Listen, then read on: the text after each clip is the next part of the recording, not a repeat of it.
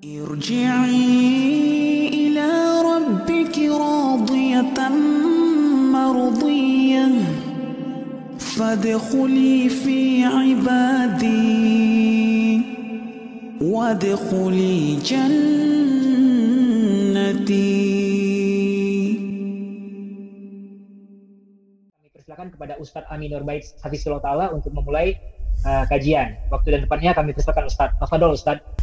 Assalamualaikum warahmatullahi wabarakatuh Waalaikumsalam. Alhamdulillahi rabbil alamin Wassalatu wassalamu ala ashrafil mursalin Nabiyyina wa maulana Muhammadin wa ala alihi wa sahbihi ajma'in Wa ashhadu an la ilaha illallah wahdahu la sharika lah Wa ashhadu anna Muhammadan abduhu wa rasuluh Salawatu rabbi wa salamu alaih wa ala alihi wa ashabihi wa man sara ala nahjihi wa stanna bi sunnatihi ila yaumiddin. Alhamdulillah puji syukur kita haturkan kehadirat Allah Azza wa Jal. Dialah zat yang memberikan kita iman dan kekuatan untuk istiqomah di atas aturan syariat Islam. Karena semangat inilah kita memahami bahwa setiap harta yang kita dapatkan akan kita pertanggungjawabkan kelak di yaumil akhir sehingga ada satu kewaspadaan yang perlu kita bangun sebagai orang yang memiliki profesi dan pendapatan agar jangan sampai pendapatan yang kita miliki menjadi sumber musibah ketika kita menghadap Allah Subhanahu wa taala. Sehingga eh, panitia menghubungi kami untuk kemudian secara khusus membahas tentang apa keuangan dalam dunia medis terutama berkaitan dengan pemasukan yang didapatkan oleh para dunia oleh para dokter dan yang bekerja di dunia medis. Dan sebelumnya kami mohon maaf karena kajian ini terkesan mendadak. Sebenarnya permintaan dari panitia sudah cukup lama, tapi uh, kemarin karena ada banyak uh, kesibukan, ada banyak kegiatan, sehingga saya tidak bisa menjanjikan waktu tertentu. Dan sore ini karena kosong ya, kalau pagi tadi agak padat sore ini karena kosong uh, kita bisa manfaatkan di kesempatan sore ini. Semoga uh, tidak mengganggu kesibukan bapak ibu para dokter semuanya karena pengumumannya mendadak. Baik sebelum kita membahas lebih lanjut tentang pendapatan uh, dunia med, tenaga medis Terlebih dahulu kita akan membahas dari sisi memahami akad ijarah.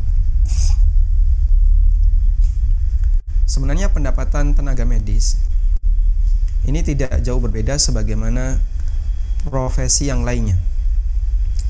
Baik dia sebagai karyawan swasta maupun dia sebagai uh, aparat negara. Sehingga akad yang berlaku di situ adalah akad ijarah dan kita akan bahas mengenai akad ijarah terlebih dahulu. Bapak Ibu yang dimakan Allah Subhanahu wa taala. Akad ijarah termasuk salah satu di antara akad muawadat yaitu akad komersil. Dan dalam akad komersil pasti di situ akan berlaku dalam akad komersil akad ijarah ada keluar ya akad ijarah ini adalah bagian dari akad muawadot yaitu akad komersil. Dan dalam setiap akad muawadot atau akad komersil pasti di situ menganut keseimbangan sebagaimana namanya muawadot pasti di situ menganut keseimbangan. Apa keseimbangannya? Keseimbangan iwat dan muawad iwat sama dengan muawad. Semua akad muawadot pasti menganut keseimbangan iwat dengan muawad. Iwat artinya apa yang dibayarkan, yang diserahkan, sedangkan muawad artinya yang diterima. Baik. Di posisi sebagai orang yang menjual jasa, maka iwat adalah apa yang diserahkan oleh pihak klien dan dalam hal ini adalah gaji upah. Sedangkan muawat yang Anda berikan adalah layanan. Sehingga Bapak Ibu memberikan layanan sebagai penjual jasa lalu berhak untuk mendapatkan gaji sesuai dengan yang disepakati. Baik. Kemudian akad ijarah atau akad jual jasa jual jasa secara garis besar ada dua. Yang pertama ada yang sifatnya jais. Jais ini boleh dibatalkan sepihak.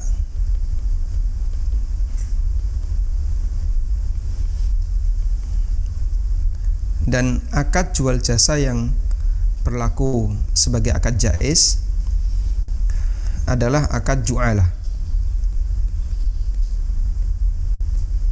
Bahasa kita ju'alah ini lebih tepatnya seperti sayembara. Contohnya ya. Siapa yang berhasil menemukan mobilku yang hilang, maka dia saya kasih 10 juta. Lalu orang berlomba-lomba untuk mencarinya. Siapa yang nemu dikasih 10 juta. Praktek akad seperti ini namanya akad ju'ala. Dan akad ju'ala ini pernah terjadi di zaman Nabi Yusuf alaihissalatu wassalam. Yang Allah ceritakan di surat Yusuf ketika rombongan saudara-saudaranya Yusuf mau meninggalkan Mesir, mereka diteriaki oleh mereka diteriaki oleh pengawal kerajaan. Eh, mereka mengatakan, pengawal kerajaan mengatakan, ayuhas sarikun wahai para pencuri. Akhirnya saudaranya Yusuf ini balik dan mereka katakan mereka mengatakan mada tafkidun? Kalian kehilangan apa? Kok sampai menuduh kami sebagai pencuri? Qalu nafkidu suwa'al malik waliman ja'a bihi himlu ba'irin wa ana bihi za'im. Mereka mengatakan nafkidu suwa'al malik kami kehilangan gantangnya raja Lalu dia membuat sayembara. Waliman ja'a bihi himlu ba'irin wa ana za'im. Ini ada di surat Yusuf. Ayatnya saya tidak hafal ya.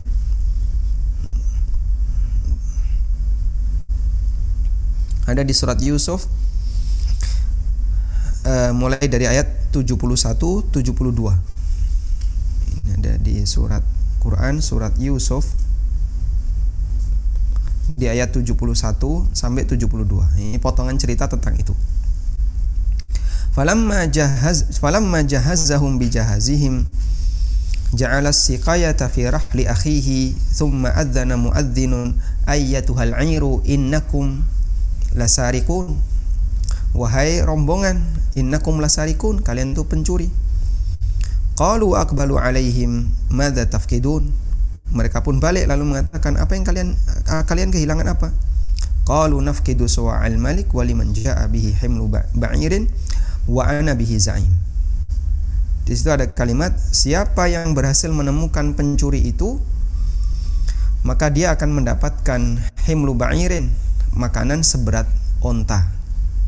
Wa ana bihi za'im makanan seberat yang bisa digendong oleh onta wa nabi zaim dan aku jamin dia aman. Maka di situ ada akad ijarah bentuknya adalah tawaran dari panglima dari pengawal kerajaan agar siapa yang menemukan gantangnya raja yang dibawa oleh maling itu dia akan diberi hadiah seperti ini. Baik. Ada nggak Pak dalam dunia medis yang menggunakan akad jais? Ada informasi yang saya dapatkan, tapi wallahu alam apakah ini umum di masyarakat atau tidak? Ada dokter yang membuat praktek pengobatan dan dia itu pakai target. Kalau sembuh bayar 20 juta. Kalau nggak sembuh nggak usah dibayar. Kemudian dikasih batas hari ya. dikasih batas hari sampai uh, misalnya satu bulan. Sehingga pasien itu ditreatment oleh sang dokter selama satu bulan kalau ada perubahan dan sembuh nanti bayar 20 juta, kalau enggak nggak usah bayar. Kalau emang praktek ini real pernah terjadi, ini salah satu di antara contoh akad ju'alah dalam dunia pengobatan. Mungkin kalau di dunia medis uh, modern jarang. Kalau yang uh, pengobatan alternatif kayak pijat, kemudian herbalis itu biasanya ada yang pakai seperti ini. Baik. Selanjutnya akad jual jasa yang kedua adalah akad yang bersifat lazim. Lazim itu mengikat kedua pihak. Mengikat kedua pihak. Ya. Kalau jais tadi bisa dibatalkan secara sepihak. Sehingga kalau misalnya orang mengumumkan saya kehilangan mobil, siapa yang berhasil menemukan saya saya kasih 10 juta. Lalu besoknya dia membuat pengumuman, nggak jadi hilang biarlah hilang. Maka yang sudah mencari ya dia sudah gitu aja tinggalkan nggak usah mencari. Atau ada orang yang sudah mencari sehari dua hari tapi setelah itu dia mutung. Ya malas ah saya nggak mau ikut saya sayembara ini boleh. Baik karena sifatnya jais beda dengan yang kedua yang kedua ini sifatnya lazim lazim berarti mengikat kedua belah pihak sehingga tidak bisa dibatalkan secara sepihak karena itu biasanya untuk akad yang kedua ini ada kontrak dan perjanjian. Karena sifatnya mengikat, maka biasanya ada kontrak dan perjanjian. Nah, ada MOU antara pihak yang membutuhkan jasa dan pihak yang menyediakan jasa. Kontrak dan perjanjian.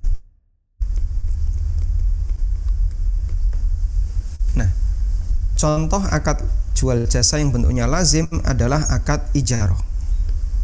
Adalah akad ijaroh. Akad ijaroh ini jual jasa yang bentuknya lazim. Sehingga ketika akad ijaroh itu dilakukan, maka akad ini mengikat kedua belah pihak. Nah, selanjutnya ijaroh itu nama itu nama akad. Dalam ijarah itu ada dua subjek. Dalam ijarah ada dua subjek. Saya tulis begini aja. Subjek ijarah. Subjek akad ijarah. Dalam akad ijarah ada dua subjek. Yang pertama adalah ajir. Ajir ini penjual jasa.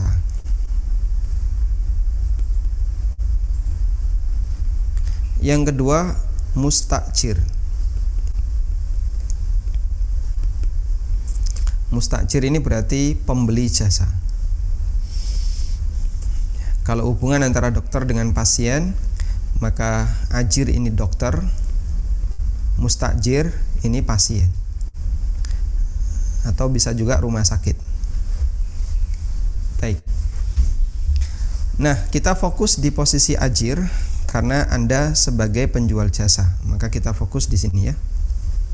Bukan di mustajir. Selanjutnya ajir itu ada dua.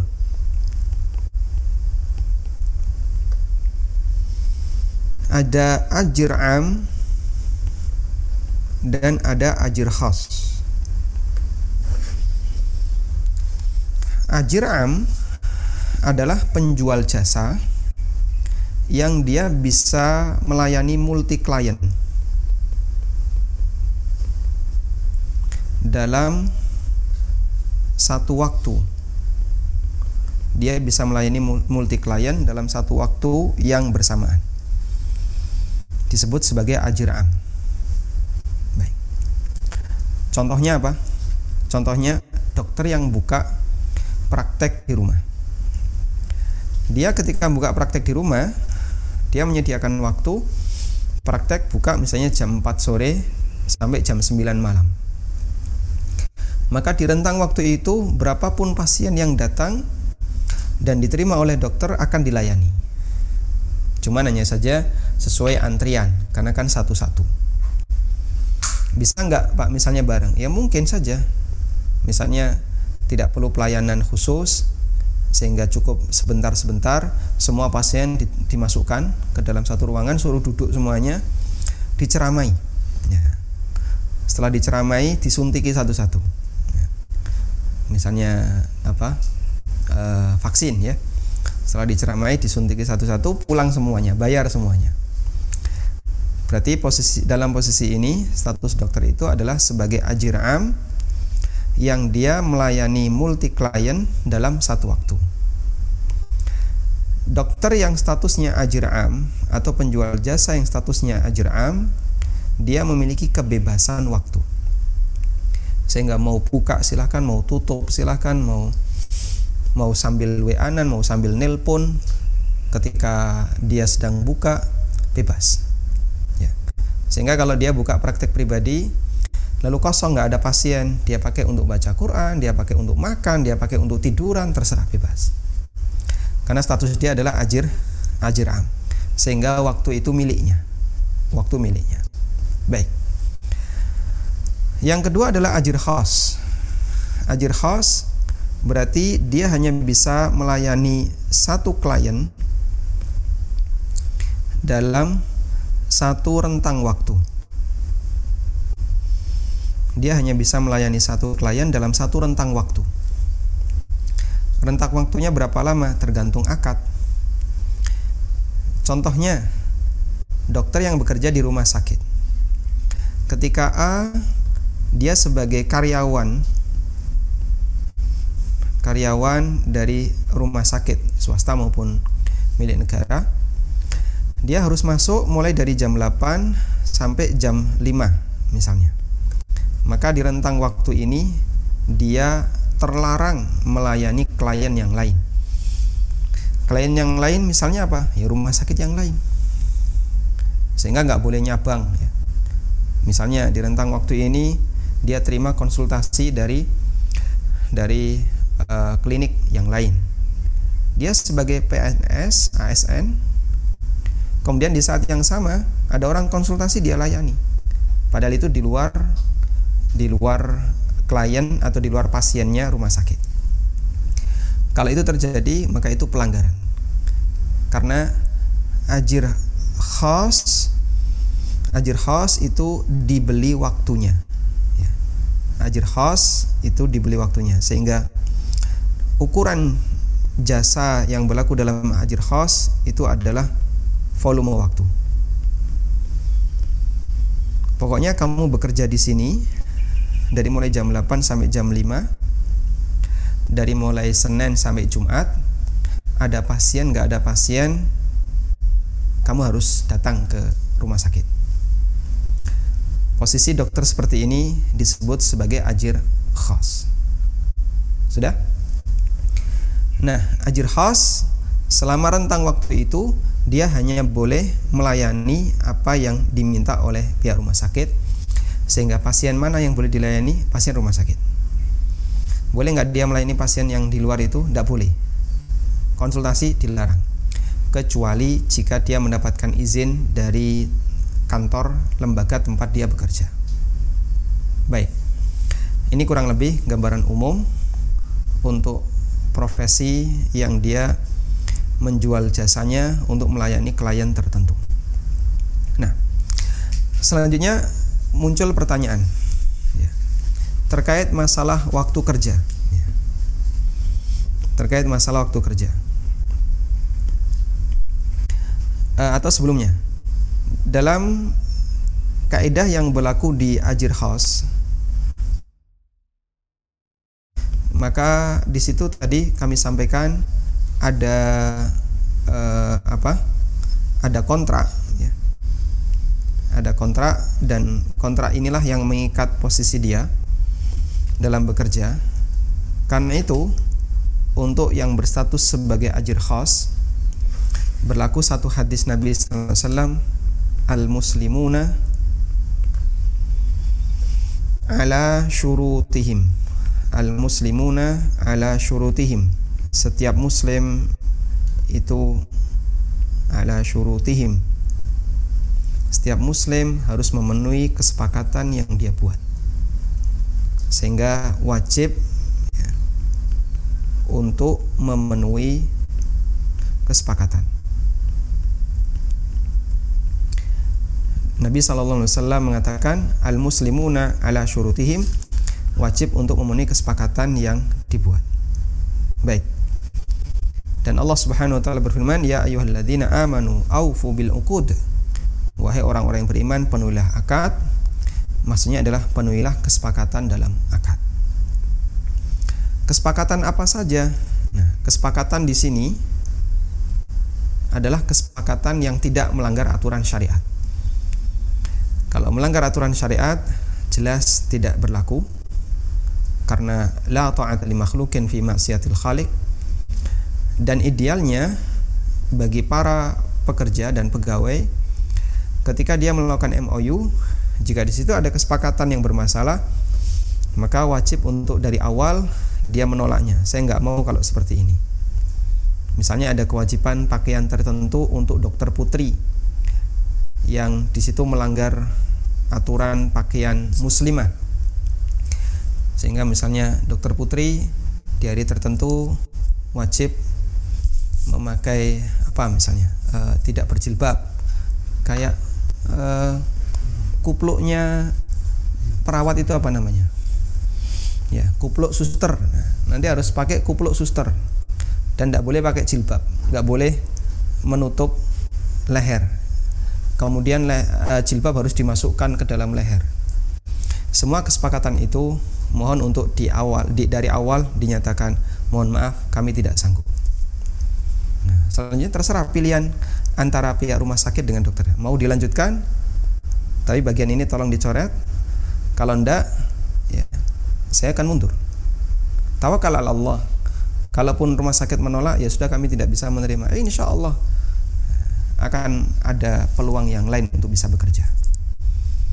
Nah kemarin saya dapat uh, satu WA dari salah seorang dokter tentang masalah apa jenggot ya. Yang itu ketika kena masker kan akhirnya bagian dagu tidak bisa tertutup sempurna. Kemudian diminta untuk dicukur misalnya.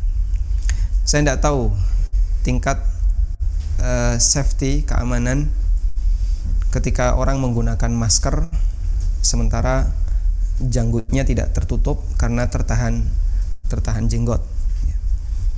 Mungkin dokter bisa mengukur kalau sekiranya itu adalah posisi yang sangat berbahaya, ya, maka adakah solusi yang bisa uh, apa menggantikan tanpa harus nyukur? Kalau ada, kita pilih itu. Kalau tidak, pada asalnya seorang Muslim harus memenuhi ketentuan syariat, di mana Nabi SAW beliau adalah seorang Nabi yang memiliki jenggot dan beliau meminta kepada umatnya biarkan jenggot. Biarkan jenggot. Jangan dicukur. Sehingga jenggot oleh beliau diminta agar tidak dipotong. Karena itu di posisi ini jika kemudian nanti rumah sakit meminta kalau mau kerja di sini harus cukur jenggot. Ya, berarti dari awal nanti di bagian MOU-nya ditegaskan saya untuk bagian ini keberatan kalau kemudian selanjutnya rumah sakit menolak, ya Anda bisa cari di tempat kerja yang lain. Insya Allah masih sangat terbuka untuk bisa mendapatkan peluang kerja karena tidak mungkin pendapatan yang halal hanya berada di tempat dan posisi yang itu bertentangan dengan syariat. Itu tidak mungkin. Baik. Kemudian berikutnya, ya, setelah kita membahas masalah kesepakatan adalah masalah waktu kerja waktu kerja dalam dunia profesi atau sebagai seorang karyawan ini memang pada asalnya adalah sudah dibeli oleh pihak perusahaan. Waktu kerja ajir khas, waktu kerja seorang ajir khas itu sudah dibeli. Sudah dibeli oleh lembaga, oleh instansi tempat bekerja maka di rentang 8 sampai jam 5 dari mulai Senin sampai Jumat. Ya. kemudian libur tanggal merah Sabtu Ahad. Semua ketentuan ini sudah dibeli oleh pihak perusahaan. Tayyip Yang menjadi pertanyaan adalah bagaimana jika ada waktu kosong. Nah, yang jadi masalah di sini, bagaimana jika ada waktu kosong? Pekerjaan saya sudah selesai, pasien sudah tidak ada. Sementara waktu kerjanya belum habis, belum sampai selesai jam 5. Sudah? Pertama untuk waktu kosong yang ada permasalahan adalah bolehkah pulang lebih awal? bolehkah pulang cepat? Baik. Jika Anda adalah dokter di rumah sakit swasta, maka ini kembali kepada kebijakan ini kembali kepada kebijakan uh, atasan, kebijakan saya tulis saja bos ya. Kembali kepada kebijakan bosnya. Kalau bosnya setuju mengizinkan, silahkan. Karena itu kembali kepada haknya bos. Ketika bosnya sudah merelakan haknya, maka Anda berhak untuk pulang lebih awal. Yang kedua, jika itu adalah rumah sakit milik pemerintah, ya, milik pemerintah, maka di sini bukan kembali kepada kebijakan bos, tapi kembali kepada aturan yang telah ditetapkan oleh pihak terkait, oleh dinas terkait. Sehingga misalnya dinas terkait dalam hal ini dinas kesehatan membolehkan bagi para tenaga medis ya, yang mereka sudah selesai kerja sementara tidak ada tidak ada kegiatan boleh segera pulang dalam rangka menghindari paparan atau minimal mengurangi nilai paparan kalau seperti itu yang terjadi dan ada aturannya, silahkan dan diperbolehkan baginya untuk pulang lebih awal.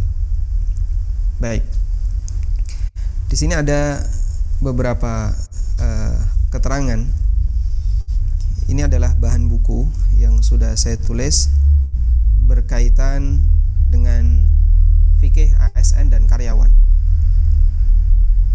Dan di antara yang kita bahas adalah masalah korupsi waktu. Ini ada fatwa dari beberapa ulama.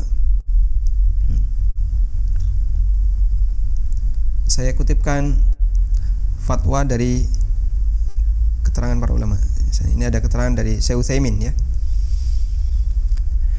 Syekh Utsaimin pernah ditanya tentang orang yang datang telat dan pulang lebih cepat sebelum jam kerja selesai, kadang telat dan seterusnya Kata beliau, coba kita lihat bagaimana fatwa beliau.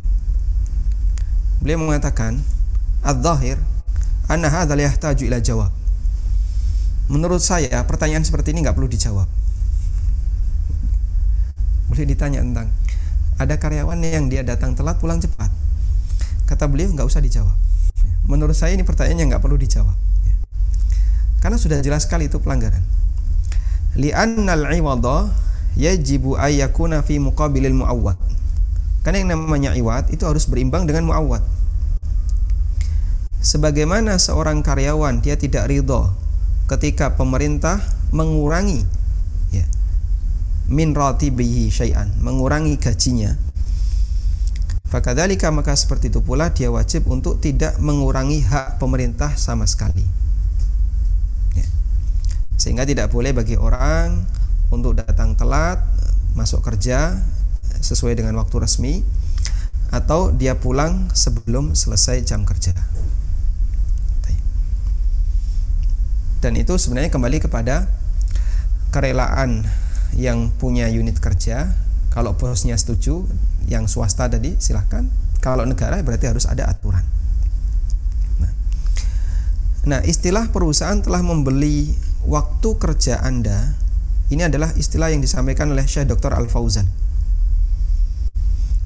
Beliau mengatakan, seorang karyawan wajib untuk hadir di tempat kerja dari mulai awal waktu kerja sampai selesai dan tidak boleh keluar pulang ke rumah atau untuk melakukan kegiatan pribadi. Ya, fi waktu dawam selama waktu kerja. Wajib baginya untuk bertahan di tempat kerja walau kana al murajiun qalilin ya. Meskipun pekerjaannya orang yang datang untuk konsultasi untuk berobat sedikit ya.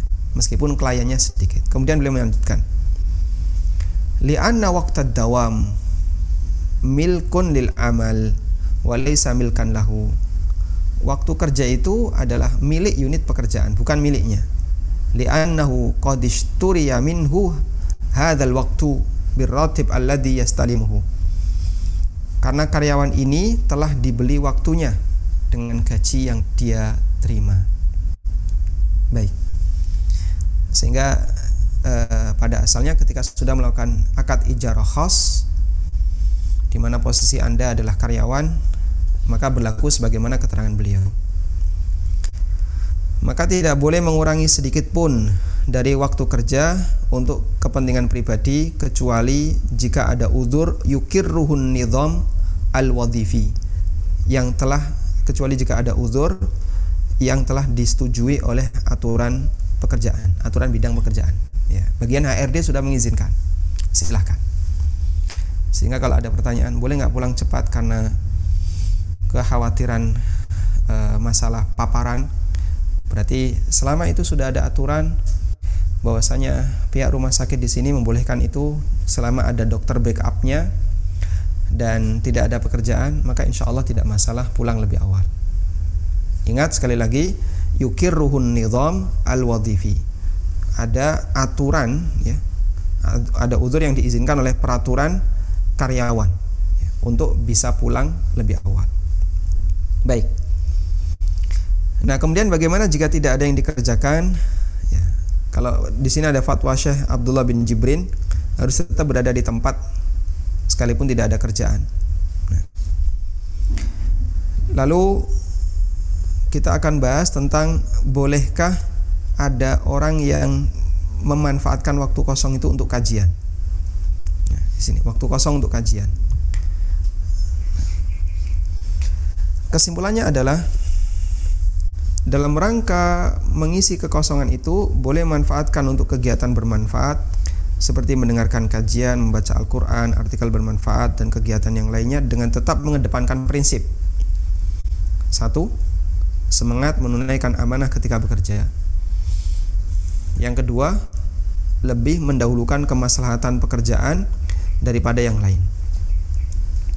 Sehingga boleh nggak Pak kajian pas jam kerja? Baik, saya kasih contoh. Ada kajian di jam istirahat. Jam 12 sampai jam 1. Kemudian setelah kajian dokter balik kerja. Cuman dokter A ini kalau nggak tidur siang, udah ngeluh, pusing. Ya. Akhirnya dia jam 12 ikut kajian sampai jam 1 menyebabkan dia nggak bisa tidur siang Selesai kajian dia langsung balik ke kantor. Otomatis di kantor dia ngantuk. Disebabkan karena kajian yang dia ikuti sehingga dia tidak bisa istirahat siang, dia merugikan waktu jam kantor karena dia tidur ketika jam kantor. Padahal biasanya jam 12 sampai jam 1 dipakai tidur setengah jam lalu makan. Kemudian kembali bekerja dia betul kajiannya di jam istirahat, tapi masalahnya perbuatan itu tidak mendahulukan kemaslahatan pekerjaan karena membuat dia jadinya apa? terganggu ketika be bekerja. Dan kita dilarang oleh Allah untuk mengkhianati Allah dan Rasulnya. Wattakhunu amanatikum dan janganlah kalian mengkhianati amanah kalian.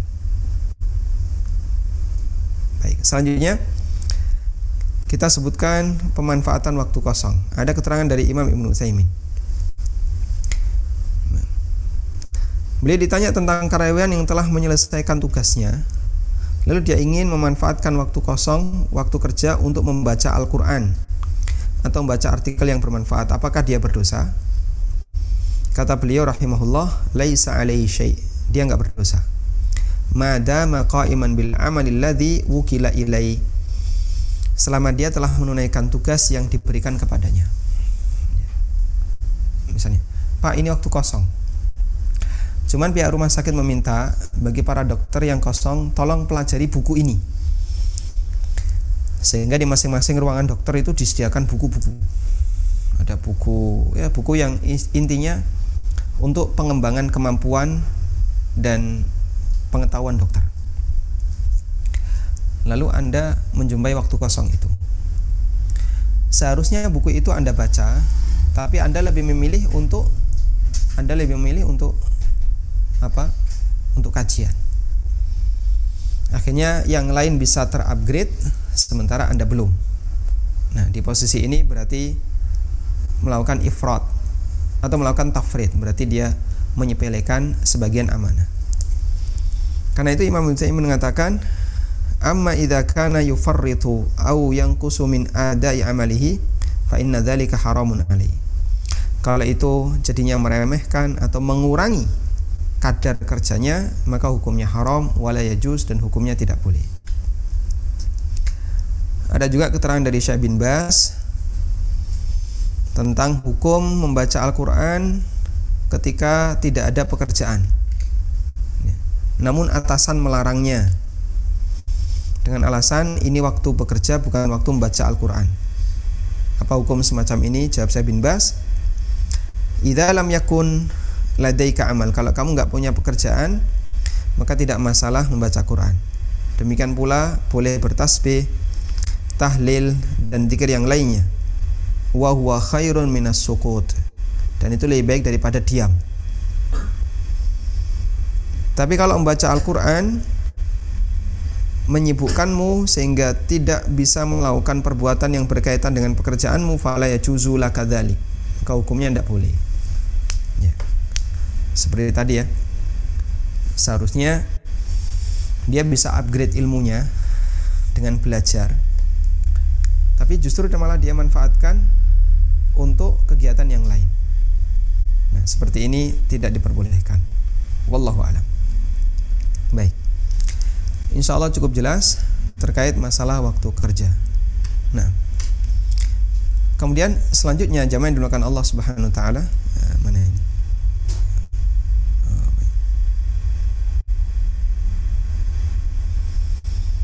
selanjutnya setelah kita membahas tentang waktu kerja, Berikutnya kita akan bahas masalah hadiah. Hadiah untuk dokter. Apakah hadiah semacam ini boleh diterima? Bismillah.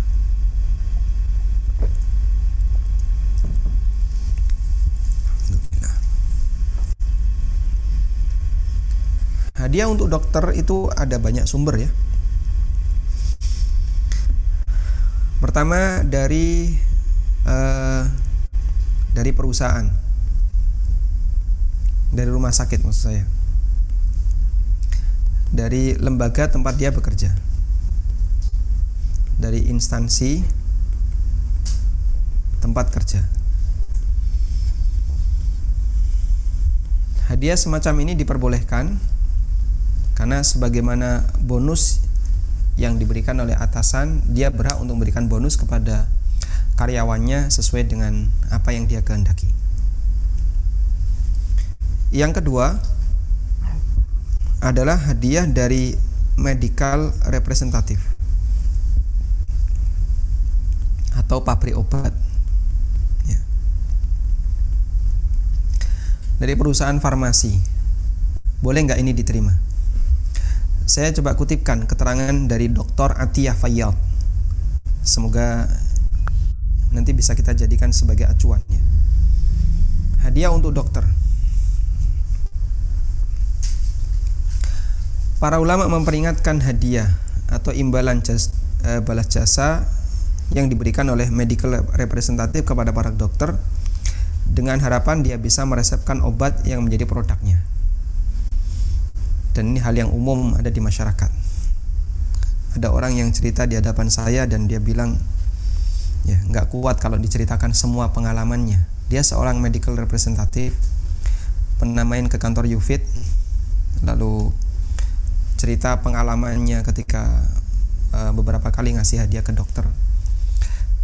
Dan dia bandingkan antara kondisi dokter dengan pasien yang dikasih resep oleh dokter.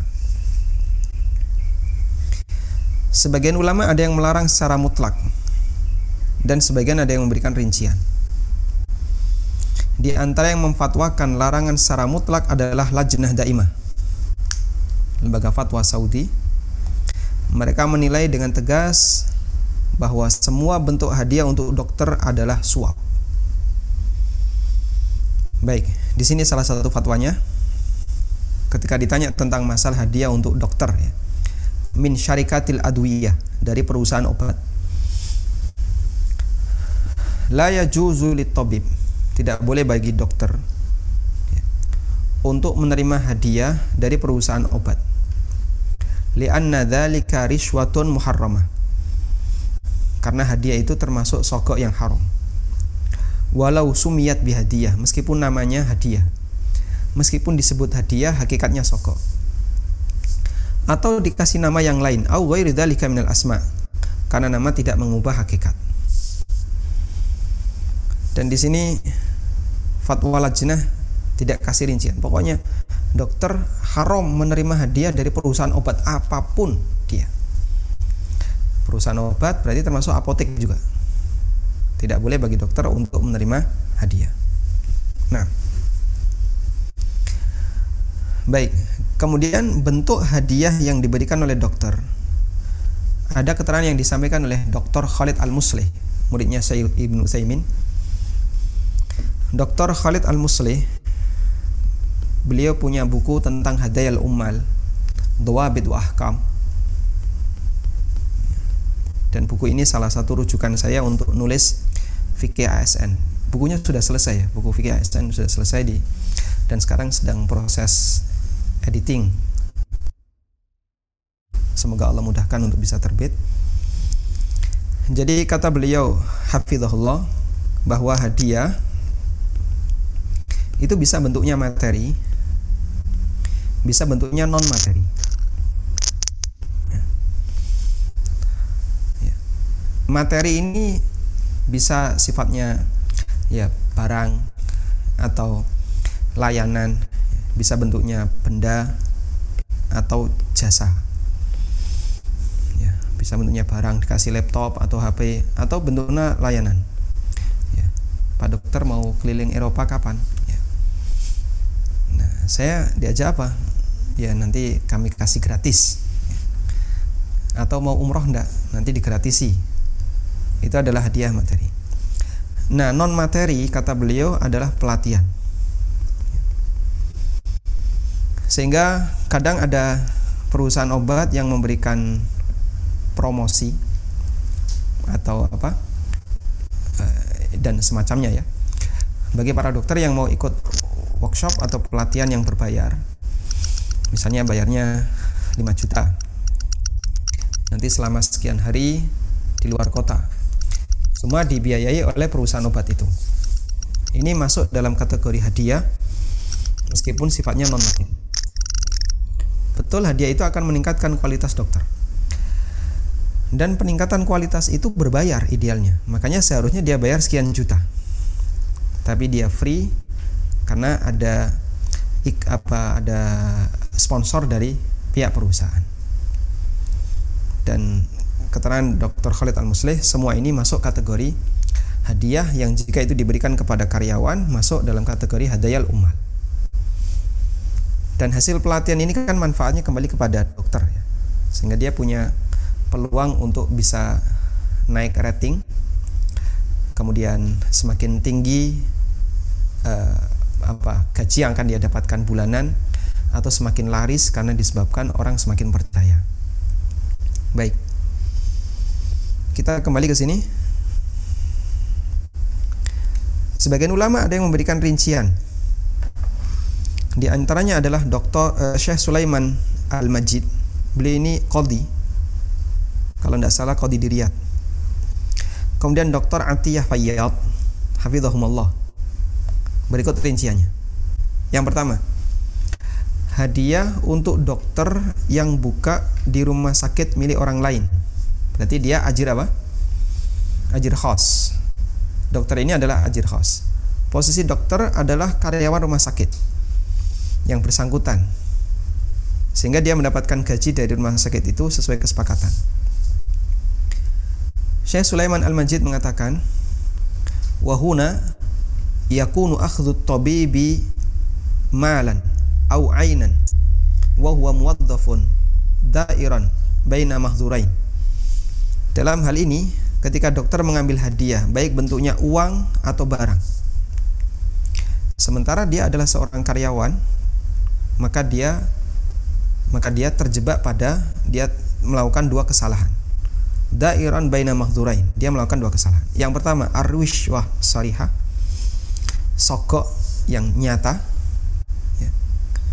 karena ketika dia menerima itu wadalika idza makana qararut tabib mu'athiran fi syira'i li saydaliyah rabbil amal wa ma tahtajuhu min adwiyah karena keputusan dokter berpengaruh pada penjualan apotek perusahaan atau obat yang dibutuhkan ada sekian banyak pilihan obat.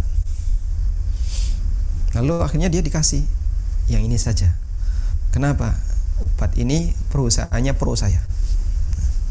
Dia menerima soko. Yang kedua wal mahdhurus tsani kaunu hadayah kaunuhu min hadiyal umal. Ini masuk sebagai hadiah umal. Ya. Kalaupun dia tidak membuat resep yang menguntungkan pihak perusahaan obat. Jadi saya sama saja kok mau dikasih hadiah nggak dikasih hadiah nggak ngefek bagi saya saya tidak akan memilihkan obat kecuali yang cocok bagi pasien. Ya, mereka ngasih hadiah ke saya saya terima. Oh nggak bisa. Status hadiah itu adalah harta gulul. Hadiah itu adalah harta gulul karena Nabi SAW mengatakan hadayal umal gulul. Hadiah bagi karyawan adalah gulul. Harta gulul itu apa? Harta gulul adalah harta khianat. Karena sang dokter telah menerima gaji dari rumah sakit tempat dia bekerja. Di saat yang sama dia juga mendapatkan bonus dari perusahaan obat atas tugasnya dan itu gulul. Terus bonus itu seharusnya diberikan ke mana? Berikan ke rumah sakit, bukan ke dokter. Baik. Nah, rumah sakit nanti dipakai apa pak? Ya terserah, itu bukan urusan dokter ya. Itu haknya perusahaan. Selanjutnya, rincian yang kedua, dokter membuka praktek pribadi. Hadiah yang diberikan oleh perusahaan obat untuk dokter tidak disebut sebagai harta gulul, karena ini praktek pribadi. Meskipun ada sisi lain yang perlu diperhatikan. Nah, sisi lainnya apa? Syekh Sulaiman Al-Majid mengatakan, wahadil hal la tadkhulu fi babi rishwah ini tidak masuk dalam soko, tidak pula gulul, tapi ada sisi pembahasan yang lain. Lalu beliau memberikan rincian. Pertama, dokter meresepkan obat yang lebih rendah khasiatnya karena hadiah yang diberikan oleh perusahaan obat ter tersebut. Maka ini termasuk penipuan terhadap pasien. Resep yang dia buat dengan tujuan menguntungkan perusahaan obat bukan kemaslahatan pasien. Padahal dia digaji oleh pasien ya, untuk jasa pemeriksaan. Sehingga saya kalau ke dokter A, alasan pertama itu apa? Percaya. Alasan pertama itu percaya. Percayanya dari sisi mana? Dia akan memberikan yang terbaik untuk saya. Kalau saya tahu dokter ini pengkhianat, tidak mungkin saya berobat ke sana. Sehingga ketika pasien itu datang, dia itu melimpahkan kepercayaannya kepada sang dokter. Jasad saya ada di tangan dokter. Ya. Bukan nyawa ya, Allah yang memegang nyawa hamba. Baik. Ini saya sedang sakit. Sekarang silahkan dokter coba menghitung kira-kira yang tepat untuk saya apa. Itu pasien Masya Allah, percaya banget sama dokter. Lalu tiba-tiba dokternya mengkhianati itu pasien apa kalau nggak dia pengkhianat? Maka Nabi SAW mengatakan man ghasya minna. Dan ini termasuk pengkhianatan pasien memberikan amanat kepada dokter untuk memberikan yang terbaik baginya namun dia justru menguntungkan perusahaan obat yang memberikan hadiah untuknya.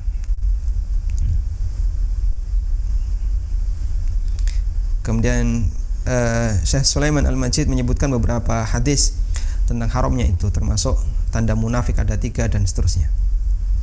Baik. Yang kedua, dokter meresepkan obat yang lebih mahal, sementara ada obat yang lebih murah, padahal fungsinya sama.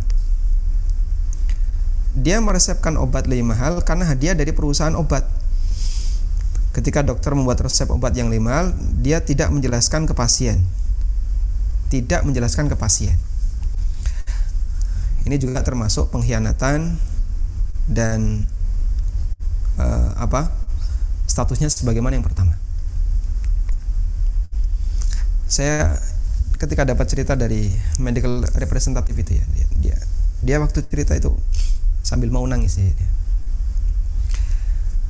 dia datang ke rumah pasien untuk mengantar obat itu masya Allah ya pasien rumahnya pinggir kali di tengah lingkungan yang ya agak kumuh dan bukan orang yang mampu dalam posisi sakit seperti itu dokter meresepkan sebuah obat dari orang ini sebenarnya. Ini medical representative eh, medical representatifnya yang obat itu sebenarnya nggak nggak seberapa dibutuhkan. Tapi harganya di atas satu juta. Ya. dia ngasih itu kasihan dia.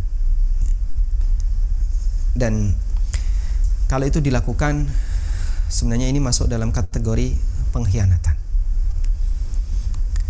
karena itulah saya Sulaiman Al-Majid juga menyebutkan negara punya peran besar untuk mencegah setiap peluang terjadinya penyalahgunaan profesi sebagai dokter.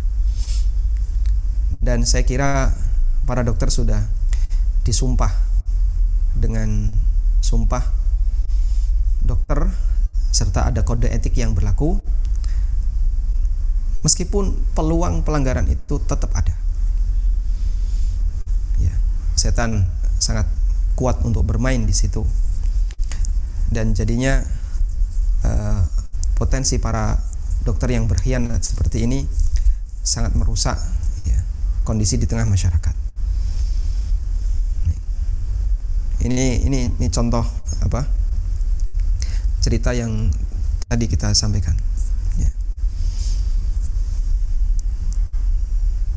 Ini yang tadi ya. Jadi obat itu hanya menghilangkan efek nyerinya padahal ada obat lain yang lebih murah.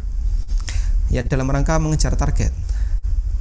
Karena saya diminta untuk meresepkan sekian kali agar bisa mendapatkan hadiah A, B, C dan seterusnya. Nah, ini beberapa cerita. Baik, kita lewati saja. Yang ketiga, dokter diberi hadiah oleh perusahaan obat karena dia beli banyak untuk diberikan ke pasien yang diperiksa di tempatnya. Berarti di posisi ini dokternya kulaan. Saya praktek pribadi, lalu saya kulak di rumah sakit. Saya kulak di rumah sakit A.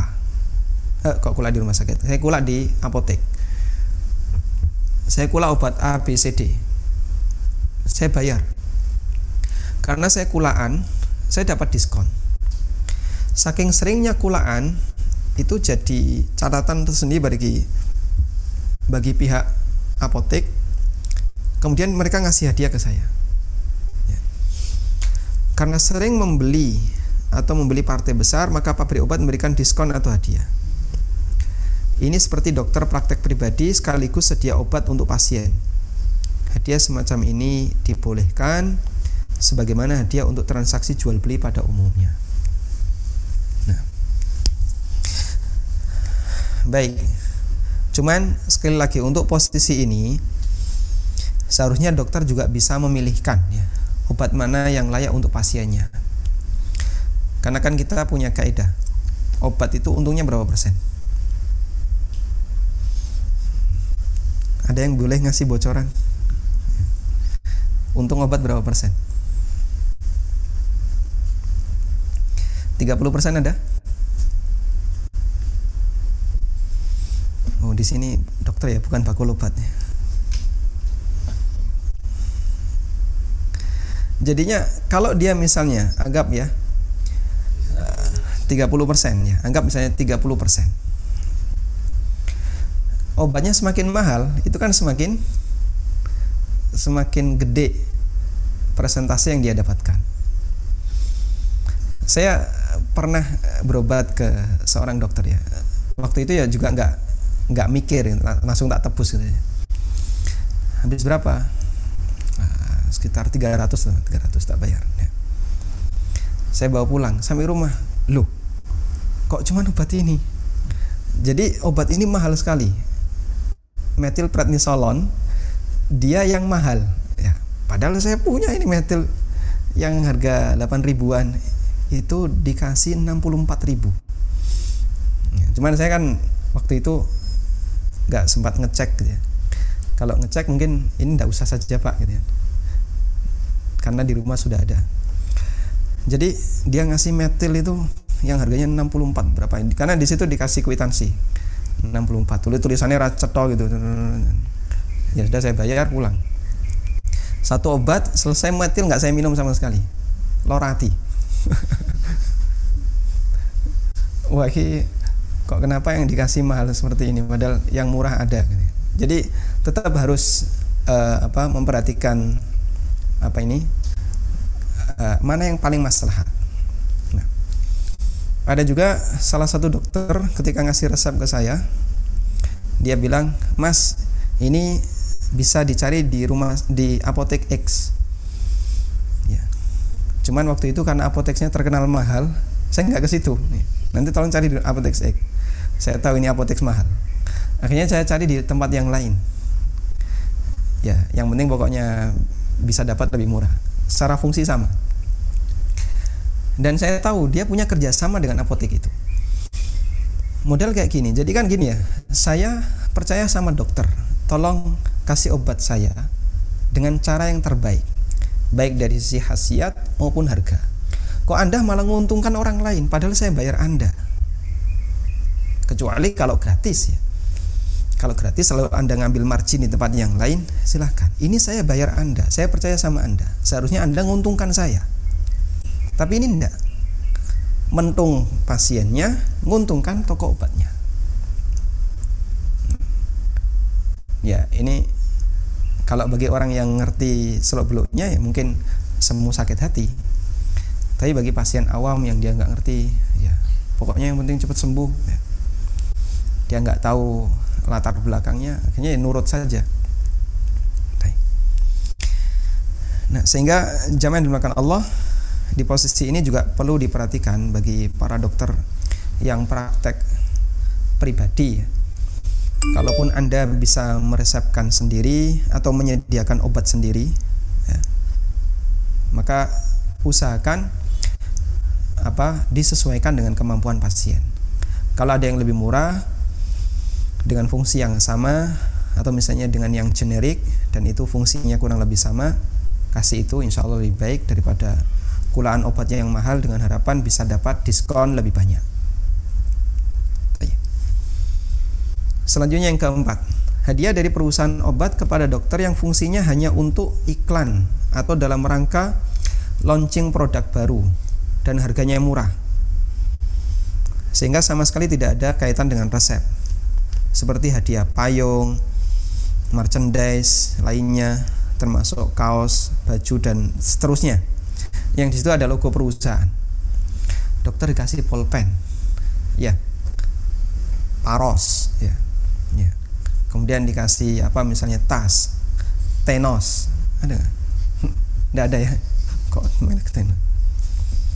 Dokter Atiyah Fayat menegaskan hadiah semacam ini diperbolehkan dengan pertimbangan sebagai info tambahan bagi dokter akan adanya obat baru.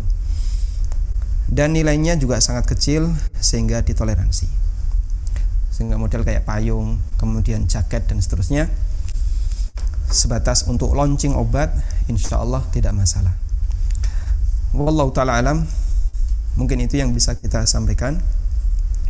Kalau pesan dari panitia eh, cukup banyak ada ada sampai belasan ini ada 14 kita belum bahas tentang masalah klaim asuransi, kemudian zakat mal, kemudian apa lagi rekening bank dan seterusnya. Kita baru bahas di beberapa titik ya, karena insya Allah nanti akan ada sesi yang lain mengingat materinya cukup banyak. Baik, mungkin itu yang bisa kita sampaikan. Semoga menjadi kajian yang bermanfaat. Ada waktu kurang lebih 20 menit ya, agar tidak nabrak waktu maghrib. Wassalamualaikum warahmatullahi Muhammadin wa ala alihi wa sahbihi wasallam. Baik Ustaz. Jazakallah khairan. Barakallahu fikum Ustaz. Baik, uh, Alhamdulillah kita sudah selesai pemaparan materi dari Ustaz. Allah bermanfaat bagi kita semua. Uh, kita akan masuk ke dalam sesi tanya jawab Ustaz. Ini kita sudah ada beberapa pertanyaan, cukup banyak pertanyaan ini. Mungkin kita mulai dulu dari sejawat kita ini ada yang raise hand ini Ustaz. Kepada Dr. Azhar yang raise hand. Silakan dok, silakan langsung bertanya kepada Ustadz di unmute uh, di audionya dok. Silakan dok. Ya, terima kasih. Assalamualaikum pada Ustadz Aminur Bait. Waalaikumsalam warahmatullahi wabarakatuh. Ya, Ustadz, saya ingin menanyakan masalah komisi. Jadi, yang pertama ilustrasinya adalah saya bekerja di sebuah klinik. Kemudian akadnya adalah saya bukan sebagai pegawai atau digaji, tapi e, bagi hasil. Karena saya bekerja di klinik itu tanpa menyediakan tempat, e, jasa yang akan dibayar pasien misalnya 200 ribu, e, saya mendapatnya 175 ribu dan klinik itu nanti akan bagi hasil mendapat 25 ribu. Jadi akadnya saya bukan digaji. Kemudian kebetulan klinik itu uh, ada apotiknya juga dan klinik itu adalah memiliki perusahaan farmasi sendiri, Ustaz. Jadi kebetulan klinik itu mempunyai uh, pabrik sendiri.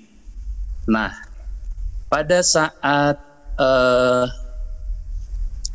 pemberian uh, hasil gaji atau dari uh, uang pasien dari hasil resep yang kita tulis dari hasil obat tersebut di akad uh, saya dengan klinik itu saya akan mendapatkan 10% dari setiap obat yang ditulis. Namun poinnya adalah um, masing-masing obat tidak ada saingannya. Jadi misalnya obat antibiotik A pilihannya cuma satu dan ini adalah obat dari klinik tersebut. Jadi tidak ada tendensi kita memilih obat yang lebih mahal atau obat dari pabrik lain. Mungkin celahnya hanya tidak rasionalnya misalnya uh, untuk mendapatkan komisi yang lebih saya tidak rasional dengan memberikan obat yang tidak perlu.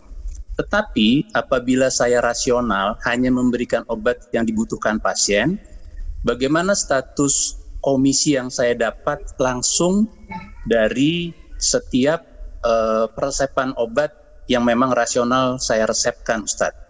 Apabila itu termasuk hukumnya haram, eh, bagaimana cara membersihkan harta komisi tersebut Ustadz? Syukron wa jazakumullah khairan barakallahu fikum. Masya Allah. Jazakumullah khairan wa fikum barakallah. Baik. Dari gambaran uh, yang Bapak sampaikan dalam pertanyaan, yang saya pahami akad Bapak dengan pihak klinik itu adalah akad musyarakah. Jadi di situ Anda melakukan akad musyarakah. Ya. Dalam syirkah itu ada uh, modal berupa dana dan seluruh pelengkapnya ada berupa kerja. Baik. Ini disediakan oleh pihak klinik dan ini disediakan oleh tenaga dokter Kemudian pihak klinik ini menyediakan modal berupa ya, mulai dari tempat, ya, kemudian obat dan lain-lain ya, termasuk uh, alat-alat. Dokter menyediakan jasa layanan dan apa yang mampu beliau berikan. Sehingga saya kira kalau ini sudah jadi satu Bapak, maka bagi hasilnya sesuai kesepakatan antara pihak dokter dengan pihak klinik antara pihak dokter dengan pihak klinik. Sehingga yang nilai nilai jasa dokter 200 ya. Jasa dokter 200 lalu di situ ada Bapak dapat 175 klinik dapat 25 ya. Insya Allah ini halal boleh diterima. Sebagaimana ketika ada uh, seorang driver lalu dia saya pegangi mobil silahkan kamu ngecek nanti kamu 70% saya 30% kemudian dia nyari klien dia dapat. Apa pun yang dia dapatkan wajib dilaporkan ke saya. Nanti dia saya kasih 70 saya 30 sesuai dengan kesepakatan. Dan angka ini bebas sesuai dengan kesepakatan. Kalau misalnya uh, Anda dikasih 100 ribu klinik 100 ribu boleh saja. Sifatnya bebas. Lalu obat. Nah, obat ini karena dia tidak terpisah sehingga Anda bekerja di situ dan perusahaan klinik itu juga menyediakan obat hasil produksi dia. Maka yang satu akad yang sama. Sehingga kalau kemudian klinik menyediakan obat lalu ada kesepakatan nanti Bapak dapat 10% dari nilai obat yang diresepkan selama resep yang Anda berikan rasional. Sehingga mengedepankan asas uh, memberikan maslahat yang terbaik bagi pasien insya Allah diperbolehkan. Wallahu alam itu yang saya pahami. Karena dari sekian rincian yang diberikan oleh uh, Syekh Sulaiman Al-Majid tadi ya dan Syekh Dr. Atiyah Fayyad.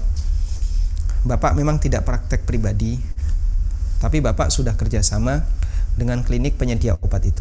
Lain kalau itu dari luar.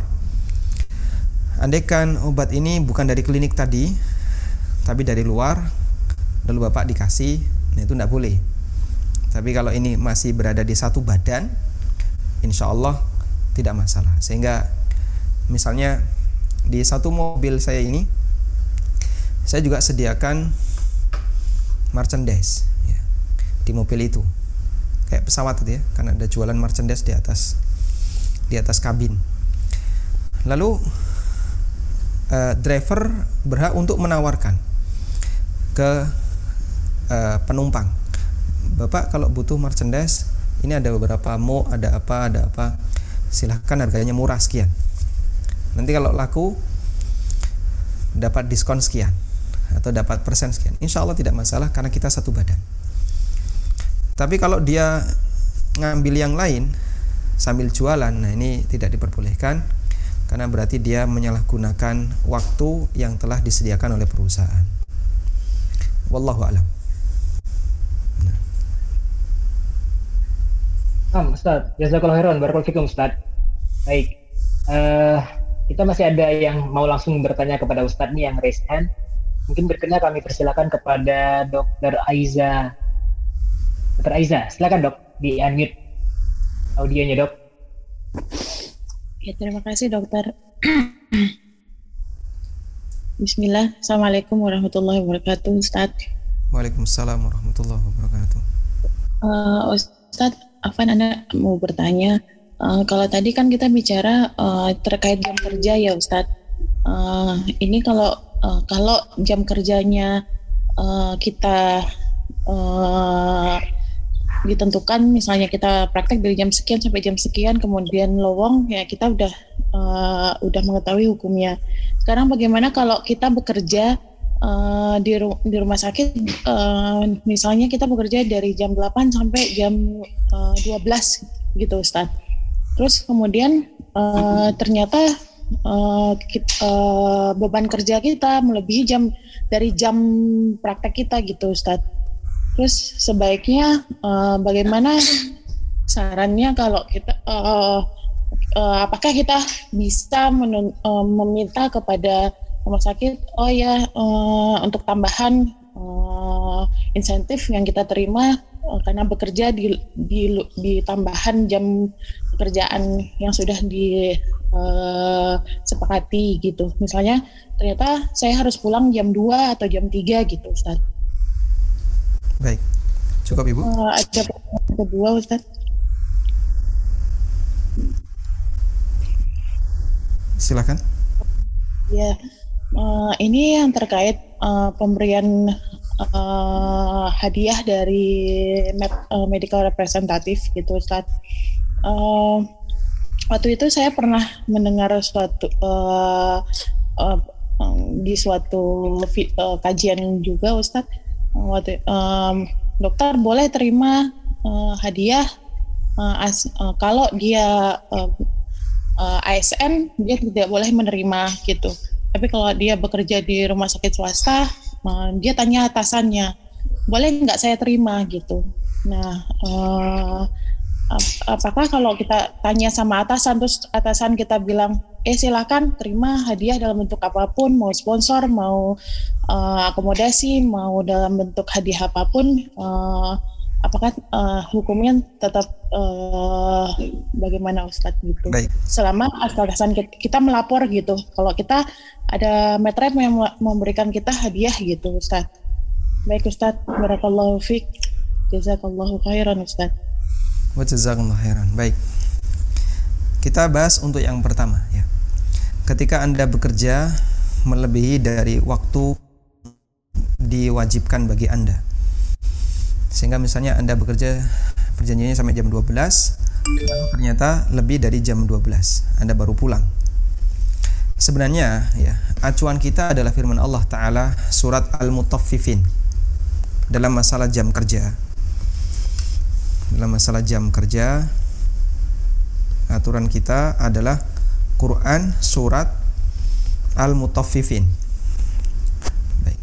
Insyaallah Bapak Ibu sudah hafal di ayat 1, 2 dan 3 Wailul mutaffifin alladzina idza talu 'alan nasi yasta'ufun wa idza kaluhum aw wazanuhum yukhsirun dari mulai ayat 1 sampai ayat 3 di situ Allah bercerita tentang orang yang dia disebut punya karakter tatfif. Kalau beli, mintanya dipenuhi. Yang kata Imam As-Sa'di rahimahullah, ayat ini meskipun berbicara tentang masalah jual beli, tapi tafsirnya mutaaddi.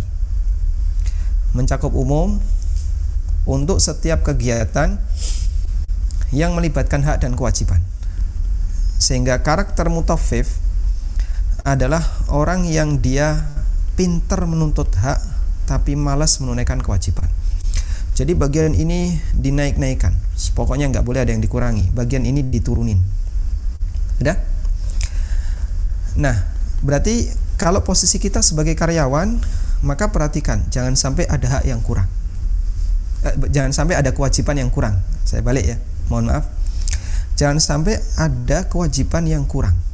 Pokoknya semua kewajiban saya harus saya tunaikan. Nah, selanjutnya untuk masalah hak saya akan mengambil sesuai dengan nah, kalau Anda bisa menerapkan prinsip itu selamat insya Allah. Karena kan yang penting bagi kita sudah. Nah, selanjutnya kalau Anda menunaikan kewajiban melebihi dari kadar. Anda menunaikan kewajiban lebih dari kadar. Seharusnya sudah pulang tapi belum pulang. Nah, ada dua pilihan. Pertama Anda relakan. Dan itu jadi sedekah. Insya Allah berpahala. Karena tentu saja yang namanya seorang dokter pekerjaannya lebih ke arah sosial. Sehingga ketika Anda relakan itu, insya Allah jadi tambahan pahala. Yang kedua, Anda bisa minta ganti. Dan itu minta ke perusahaan, ke lembaga sehingga kalau pihak rumah sakit swasta ngasih ganti. Baik, karena kamu sudah kelebihan 2 jam, maka besok boleh pulang lebih cepat 2 jam. Silahkan sebagai gantinya. Atau dikasih tambahan gaji, tambahi bonus, boleh. Sehingga kalau Anda melebihkan kewajiban, insya Allah selamat dari ayat ini. Selamat. Yang penting kan saya selamat. Karena pembahasan kita dari sisi agama, ya, berarti orientasinya akhirat. Kalau dari sisi dunia sih wah kamu rugi. Seharusnya kamu ini. Itu dunia. Saya tidak bahas sisi dunia. Nah kalau anda yang penting selamat selanjutnya kelebihan kelebihan kewajiban. Itu gimana bisa direlakan nah ini jadi pahala atau yang kedua eh, diminta ganti nah kalau minta ganti sebenarnya di sini kembali kepada lah kamu melebihi jam itu atas permintaan rumah sakit atau karena inisiatif pribadi? Ya, ya pribadi sebenarnya. Oh nggak ada yang nyuruh kok, ngapain melebihi jam misalnya? Oh enggak, tadi rumah sakit minta karena ada ada apa visit dadakan atau ada kebutuhan dadakan lalu Anda kasih, maka bisa minta ganti. Dan ini kembali kepada antara interaksi Anda dengan pihak rumah sakit. Wallahu a'lam. Yang kedua, dari pernyataan yang disampaikan oleh sang ustadz tadi itu tidak keliru karena begini ya hadiah untuk karyawan. Jadi ustadz itu hanya menyampaikan tinjauan dari sisi hadiah untuk karyawan. Dan dokter itu beda. Dokter punya perlakuan khusus. Kalau ibu menggunakan fatwa lajnah daimah haram mutlak. Kalau pakai fatwa lajnah daimah. Cuman saya tidak hanya menyebutkan satu saya kasih pembanding.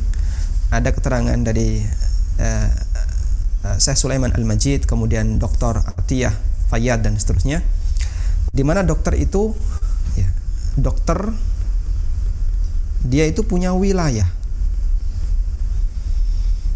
Wilayahnya di mana? Wilayah itu area di mana dia berhak untuk membuat keputusan.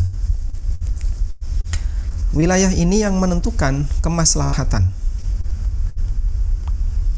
beda dengan karyawan yang lain misalnya uh, yang bekerja di BUMN atau yang bekerja di uh, perusahaan swasta bekerja di bidang teknik dan seterusnya dia nerima itu membuat kebijakan itu kan nggak terlalu berpengaruh kepada masalah kehidupan manusia kalau dokter ngefek sehingga oleh para ulama dibedakan antara profesi dokter dengan profesi yang lain.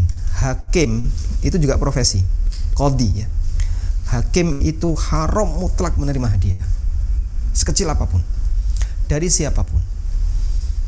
Sehingga dalam kajian masalah riswa, orang yang paling ketat dalam masalah riswa itu hakim.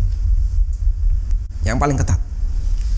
Sampai ada pernyataan dari Ali bin Abi Thalib, riswa untuk hakim adalah gulul dan jika dia menerima kufrun, kekufuran.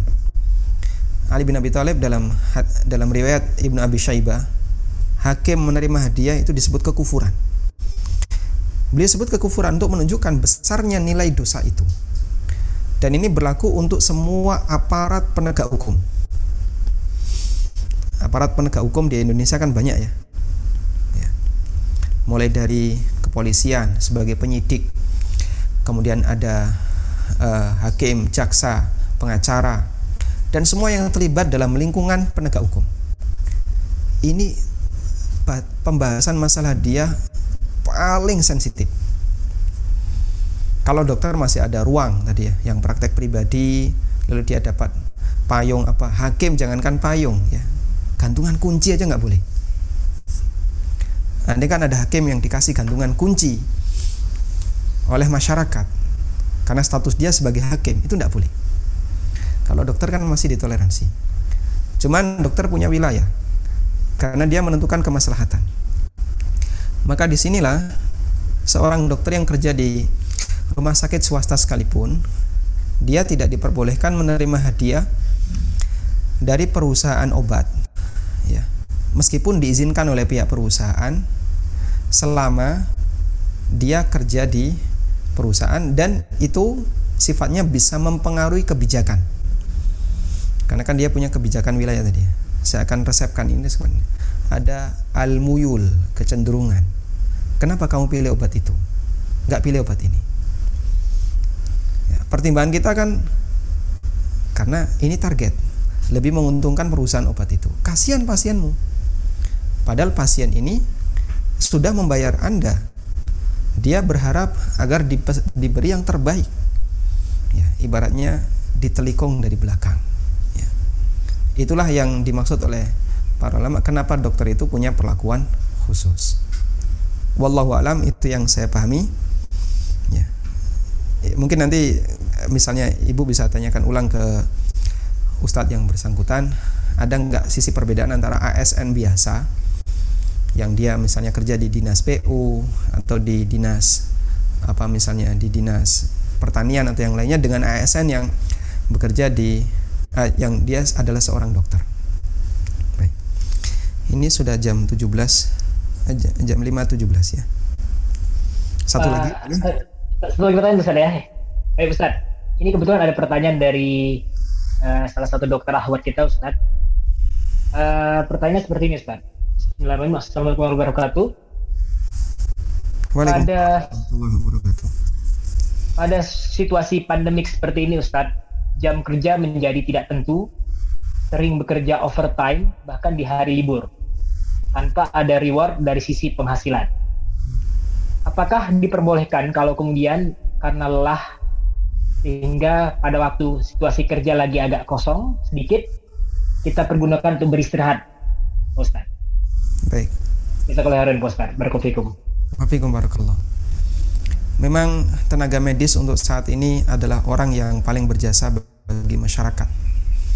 Sehingga Anda harus jaga diri baik-baik baik dari sisi masalah paparan maupun menjaga diri dari sisi uh, apa stamina harus dijaga dan seterusnya. Sehingga insya Allah jika memang itu memberikan maslahat karena besok lagi Anda harus bekerja melayani kegiatan yang ada di rumah sakit, silakan Anda beristirahat. Saya kira secara aturan negara itu diperbolehkan, apalagi banyak dokter yang dia lebih terkesan seperti relawan, menyumbangkan banyak waktunya untuk umat. Semoga jadi catatan amal tersendiri, sehingga insya Allah silakan Anda istirahat.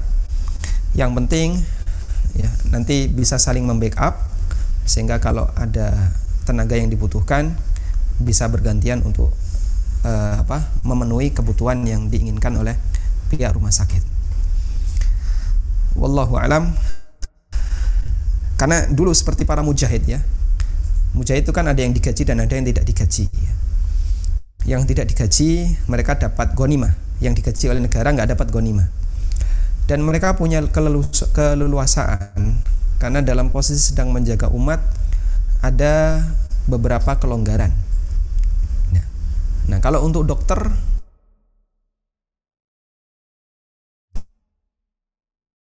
itu ada perlu untuk menjaga stamina dalam masalah ini. Baik, saya mohon maaf barangkali untuk uh, pertanyaan yang lain belum bisa kita akomodasi. Kita akomodir karena keterbatasan waktu. Semoga nanti bisa kita sambung di pertemuan berikutnya insya Allah.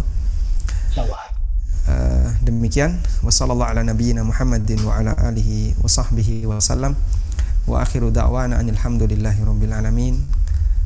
Wassalamualaikum warahmatullahi wabarakatuh. Waalaikumsalam warahmatullahi wabarakatuh. Terima kasih kepada Ustadz Ami Murbais dan kepada seluruh peserta yang sudah menghadiri majelis kajian kolaborasi kita pada sore hari ini. Mohon maaf karena keterbatasan waktu kita mungkin tidak bisa membacakan semua pertanyaan yang alhamdulillah sebenarnya sudah banyak Semoga kita masih dapat bertemu pada kajian-kajian selanjutnya. Kami sampaikan kembali bahwa kajian kita pada sore hari ini dapat didengarkan kembali melalui podcast Sahabat Ilmu Darmais atau podcast Tolibul Ilmu 91. Di sini kami menutup kajian ini dengan membaca doa kafaratul majelis. Subhanakallahumma wa bihamdika asyhadu alla ilaha illa anta astaghfiruka wa atubu ilaik. Terima kasih. Assalamualaikum warahmatullahi wabarakatuh.